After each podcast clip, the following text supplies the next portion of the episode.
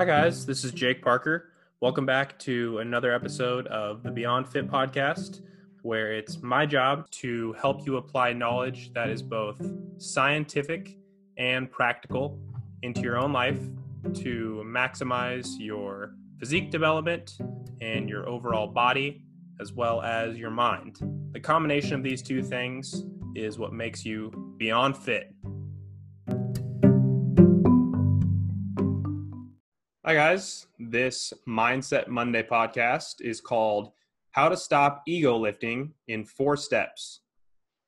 So, if you're unfamiliar with that term, ego lifting, um, it's something that is easily going to resonate with all of us that go and see people at the gym and not only see people, but often do this ourselves. And ego lifting is just basically doing more weight than you can do and sacrificing your form for that weight. So we know that heavy weight is important. I always talk about progressive overload being the biggest driver of muscle growth. And one of the best ways to progressively overload the muscles is to simply use more weight. So a lot of times that comes at the expense of form. And that's what we really need to try to avoid. So ego lifting is like for a good example, two good examples are one, uh, people when they squat. A lot of times people don't pay enough attention to the legs in the squat.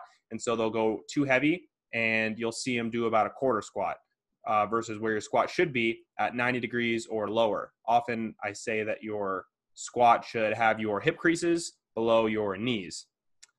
Um, another lift that people tend to fall into ego lifting a lot is the bicep curl because why we all want to have big biceps we all want to you know make people think that we have big biceps and strong biceps and so we do more weight than we can and we end up bending our back and we end up leaning back and cheating doing the cheat curls. So ego lifting i mean it's funny because like i definitely did this when i was younger when i was a teenager in high school and even like up into college partly until i kind of had this whole shift of learning about evidence and science-based training and what that entails and learning how important it is to go through a full range of motion.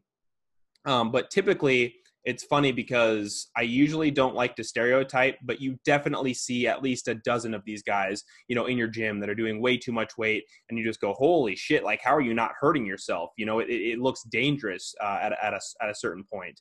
Um, so we're gonna go through these four steps right here, real quick, and give you guys some ideas on how to pinpoint if you're ego lifting and how to get past that. So the first tip here is understand that you're leaving gains on the table by not using full range of motion. Like I said, heavyweight does matter and progressive overload does matter. But what you have to pay attention to is having some sort of metric for making sure that you have enough range of motion. So, like for me, I like to, you know, think about what shoulder presses. Am I going down 90 degrees? Sometimes I like to go all the way down and touch my shoulders um, but that's probably not an accessible range of motion for most people. So having like set points for this certain left lift, like I said, for squats, I need to have my hip creases go past my knees. Or what's another one? Like when I'm working biceps, I need to fully let my biceps totally drop to the bottom and fully lengthen, and then fully curl them up and really squeeze them hard at the top. Um, another one, like any leg exercises, like any leg machines. I mean, I guess leg exercises in general are probably the most prone to ego lifting, but you want to be careful to make sure you get that stretch and that contraction at the top, and you're going through that entire range of motion. Like I'm thinking leg curls and leg extensions right now. Um, but you really, you're you're not going to maximize your gains ever. You're not going to maximize your fitness. You're not going to maximize your prevention of injury and your just overall bodily health and health of your joints and other stuff like that, unless you are using full range of motion and are being very careful to lift with caution, um, but just knowing that you have to take the ego out of it to get to this point. Another thing that's scary is realizing that, you know, if you want to lift weights for a long time, hopefully I, I aspire to lift weights my whole life. And if you want to do that, you got to keep your joints healthy and overloading your joints with too much weight is a great way to, to break them down. So that's another way that ego lifting um, plays into, you know, just this negative uh, loop of consequences. So, the second way to avoid ego lifting is to understand mind muscle connection. So, mind muscle connection means that when you are doing a back exercise, when you're doing, say, the lat pull down, you understand what it means to work your lats. Or when you're doing tricep extensions, you understand how to fully uh, contract your triceps during the movement and you're keeping your chest and shoulders mostly out of it. Because, like I've shown before, when I show like form on Instagram, um, tricep extensions are one of those things that people like to cheat on. Again, they like to bring the shoulders and the chest into it. But being intentional about what the exercise is for and what you're trying to work, and from there, working in that um, range and working with that certain skill set is very important because the mind muscle connection is a really big part in getting bigger and getting stronger and being intentional about where you're working uh, in the body, what, what certain muscles you're working at specific times. Another good example of this is the lateral raise. People during the lateral raise a lot of times want to use traps and want to use upper back because it does make it easier. But the goal with a lateral raise is to contract your delts and really work your delts and try to make those bigger and stronger. And that's never going to happen if all the attention is on the traps. So be intentional and think about the mind muscle connection of where in the body you're trying to work.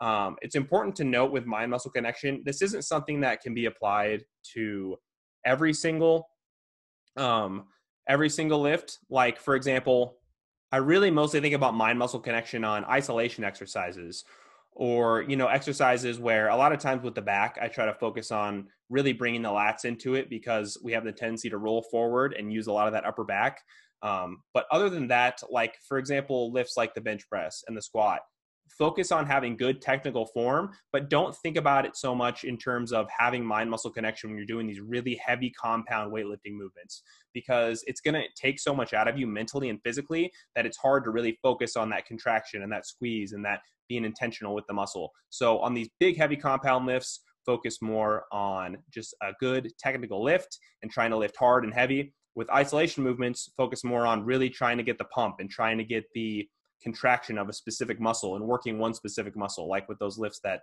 I mentioned.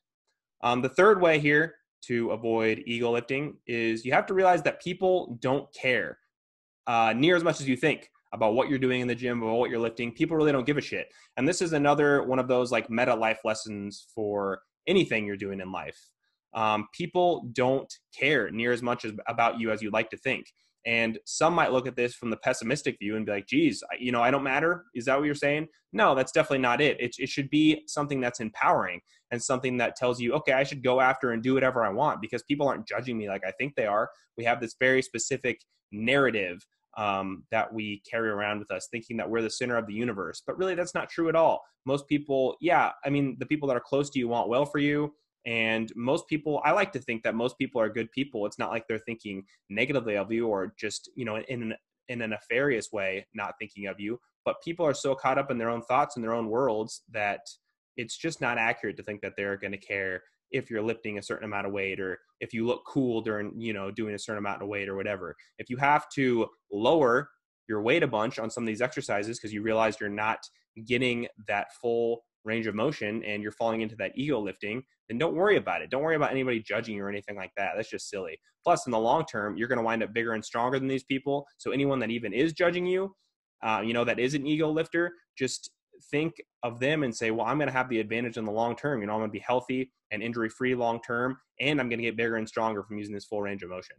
The fourth step here to stop ego lifting is just to get in the right mindset with your lifts. So again, this kind of goes back to knowing when to use that mind muscle connection and when on these big technical lifts like the squat and bench and deadlift and lifts like that to really just go all out. And yeah, you have to be, like I said, technically proficient, but at the same time, you have to get in the right mindset you have to really kind of get mean and get dig deep and get in there. You know, a heavy squat is no easy task, no, no matter how you slice it. So this is why sometimes it's good to take a good pre-workout, get some good tunes going, stay off your phone. Don't just be attached to your phone the whole workout because that's going to take some of your focus away. But really just reach that other level and just get in there and really just get get almost angry I, would say you know maybe that's not like everybody's thing but you really just have to get intentional and have to exert a lot of effort on some of these lifts to really get the most out of them. Sometimes ego lifting just comes down to laziness. You know it's hard to do heavy squats and heavy deadlifts and bench presses but you know what the end goals are and you know why you're working hard and how to work hard so think about these tips. Think about, reflect a little bit. Am I doing any ego lifting on any specific lifts or just in general? And think about how you can approach that and how you can change it because it's going to lead to a very positive outcome long term.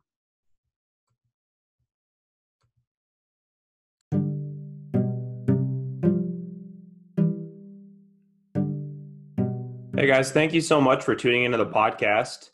If you would, please take a minute out of your day to review and rate the podcast as well as subscribe. It would really help me out a lot. And if you're on Instagram, go ahead and follow me on there at jakeparker.fit and screenshot and tag me when you're listening to the show. I'll be sure to share it and thank you personally on there.